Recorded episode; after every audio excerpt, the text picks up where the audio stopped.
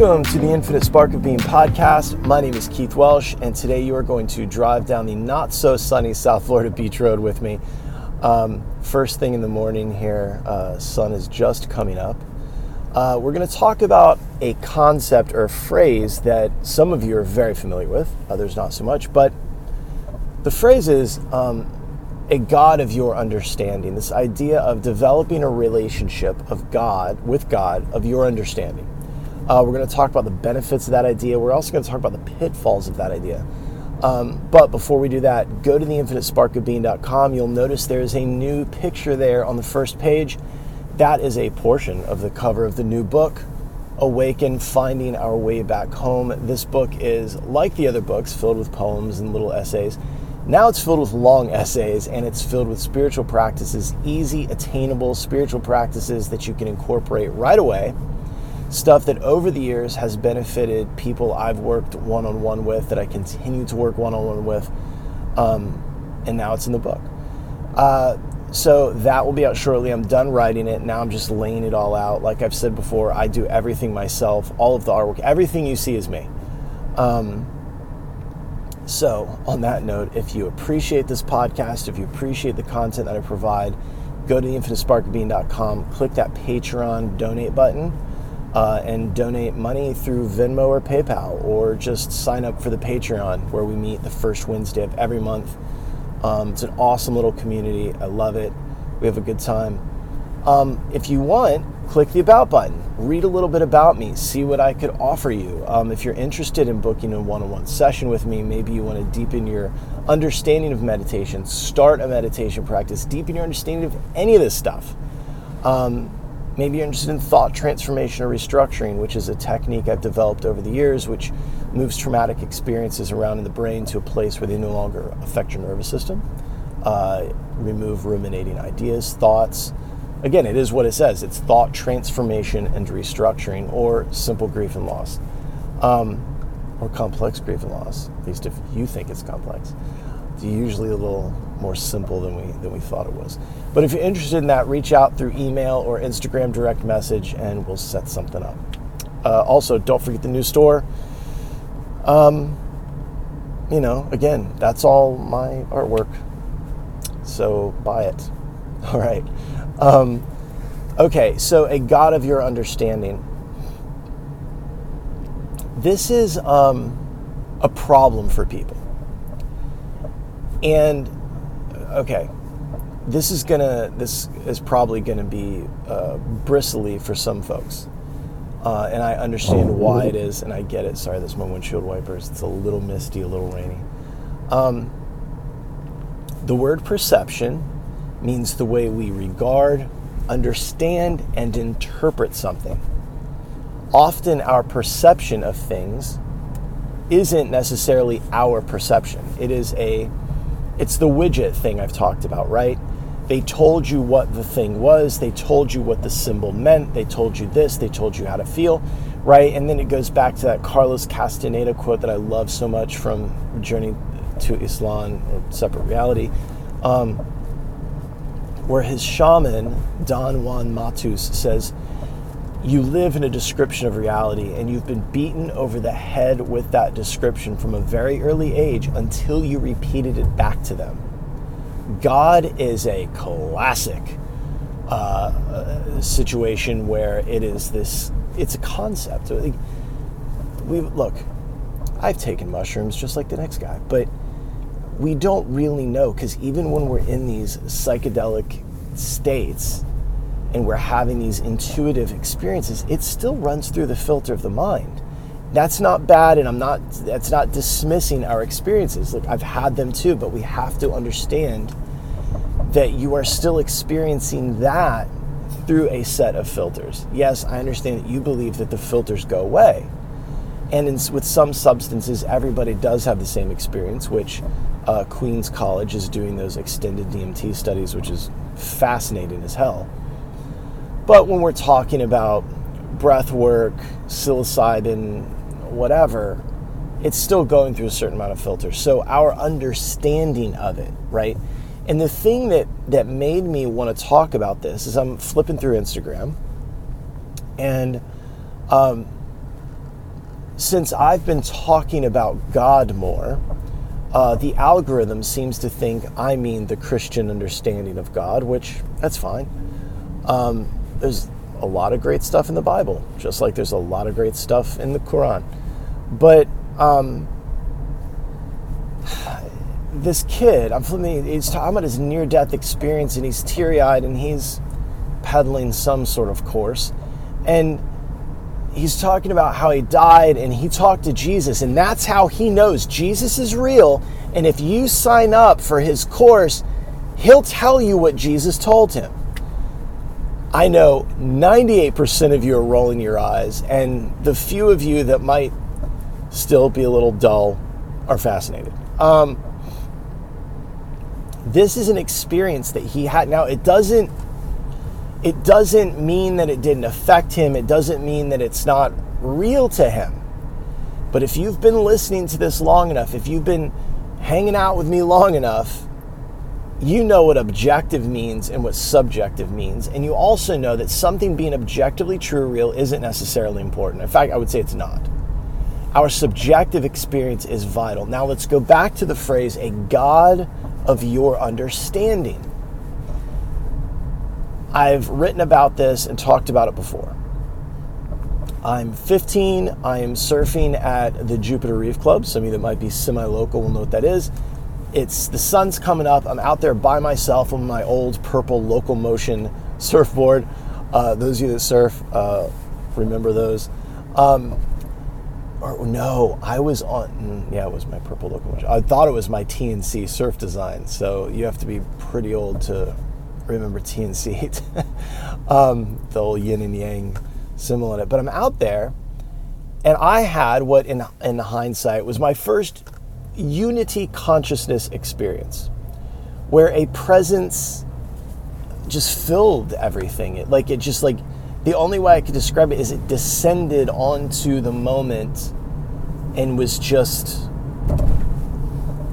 I don't know there. It was just and it was this what Krishna talks about in the Gita of this like unifying. It's just you felt I felt unified with everything.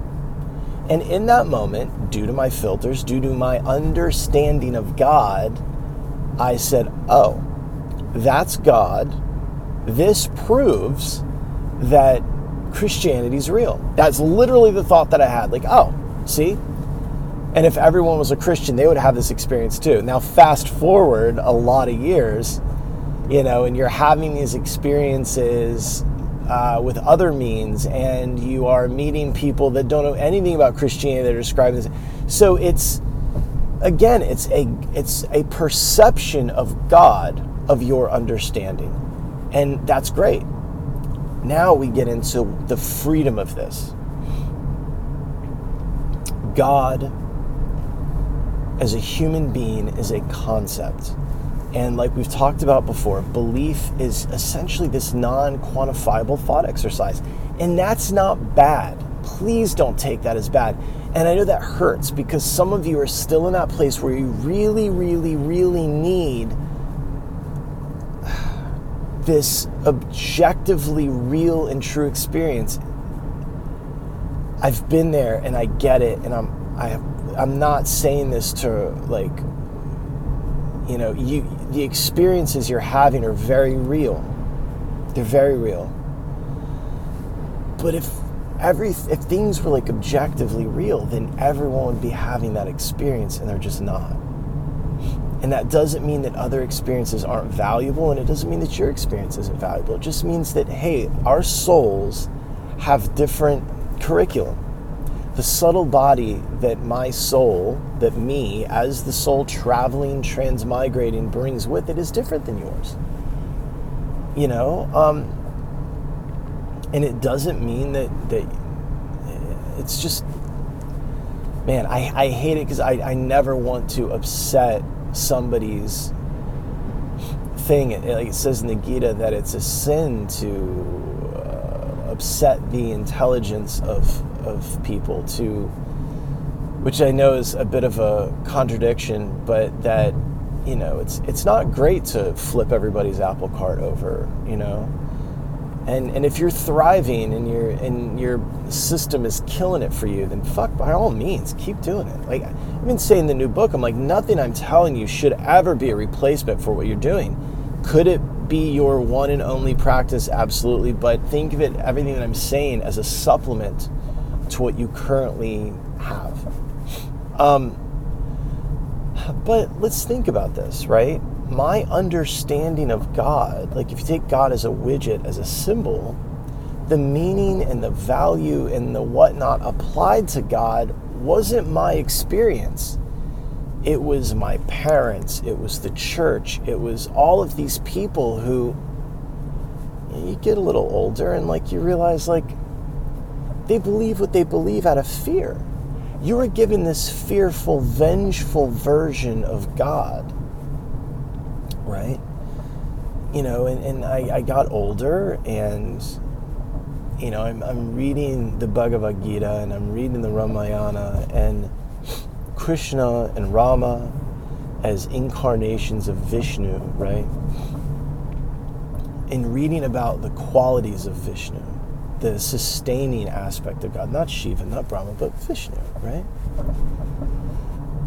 Like you look at Krishna as a baby, Gopala, like he was fun, mischievous, wise, like um, even in the Mahabharata, Krishna, who said he wasn't going to fight, but he would uh, command the chariot for Arjuna, at one point gets so mad at Bhishma on the uh, you know on the other team, so to speak. He he breaks off a chariot wheel and runs at Bhishma to crush him with this wheel, and Arjuna stops him like, "Please don't, please Lord, don't do this." Right? That when we talk about qualities of God, I like the qualities of Rama in the Ramayana. I like the qualities of Krishna the supreme enjoyer, the supreme personality of Godhead, the that depiction, right? Even the depiction of Jesus as a manifestation or emanation, rather, meaning just not separate, but an emanation of God.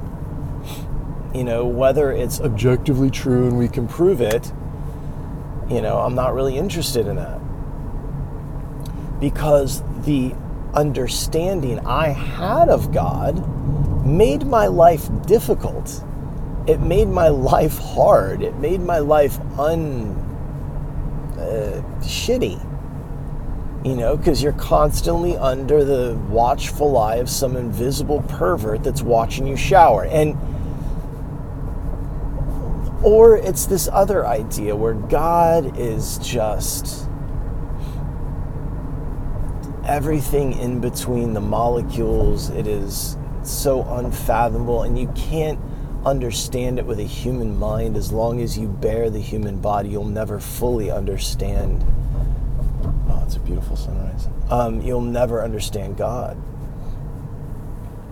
So, what do we have? We have concepts that we can refer to, belief systems we could adhere to, and and that's what we have to work with. So when we say a God of your understanding, not we, but the, for instance, in AA, that is the language that gets used, you know? And you have individuals who have been raised in churches, the f- fire, brimstone Catholic Church, guilt ridden, you know, punishing, vengeful, jealous, you know, and then now you got to make this concept happy and now you essentially have an, a new parent that is much more stern and completely invisible and you don't know where they are. And i don't know if that helps people. I don't know that that is i mean you see people more guilt-ridden and shameful when they're in that world you know um, of the the abrahamic concept of god. Um, you know, I have wonderful clients that are Christians that don't seem to be affected by that. They seem to be fine. But then I know people that it's like they just beat themselves over the head and it's just this self flagellating, you know, um, idea that they carry around with themselves. So think about that. You know, consider what is your understanding of God? And is it your understanding or is it their understanding? Whose understanding is it? Is this your direct experience with the Almighty? And if it is, did you have your experience? Were you primed to have your own experience or were you primed to have their experience? You see, like, um, you go to a movie and you already have an idea of what this thing is and you watch it through their lens, right? That's that's what's happening. You know, um, you know if you're, uh, I, I, heard this really great analogy um, about perception, and it was like you know when someone says to you know go get the salt and you go to the cabinet and you're standing there and you're going, I don't see it, I don't see it, I don't, where, where is it? It's not here. And they're like, no, it's on the third shelf. You're like, I'm looking at the third shelf, I don't see it. And then they walk up behind you and they go, it's right here, and they show it to you. And in that moment, your eyes saw that. It didn't not see the shape in front of it, but your mind wouldn't allow your brain to perceive it, I guess, you know? And that's I think, a great analogy for life. Like, how much of this is just, you know, you are unable to see it with the current filters you're using. You know? Um, you're looking for certain things to be true that are just, you know, not gonna be true because your mind aren't, you know, like you might like certain you might want something to be true for you but your mind is not allowing it which goes back to prayer and affirmations and mantras and things like that. So um, yeah a god of your understanding interesting concept it's an interesting idea and if you can work with your understanding then you improve your understanding of god if you can expose yourself to different things to maybe a more beneficial or uh, uh, forgiving idea or a more loving idea of God or of God, whatever that is, right? Something to think about, something to look at. And um, yeah, for a long time, my understanding was tweaked in the wrong way.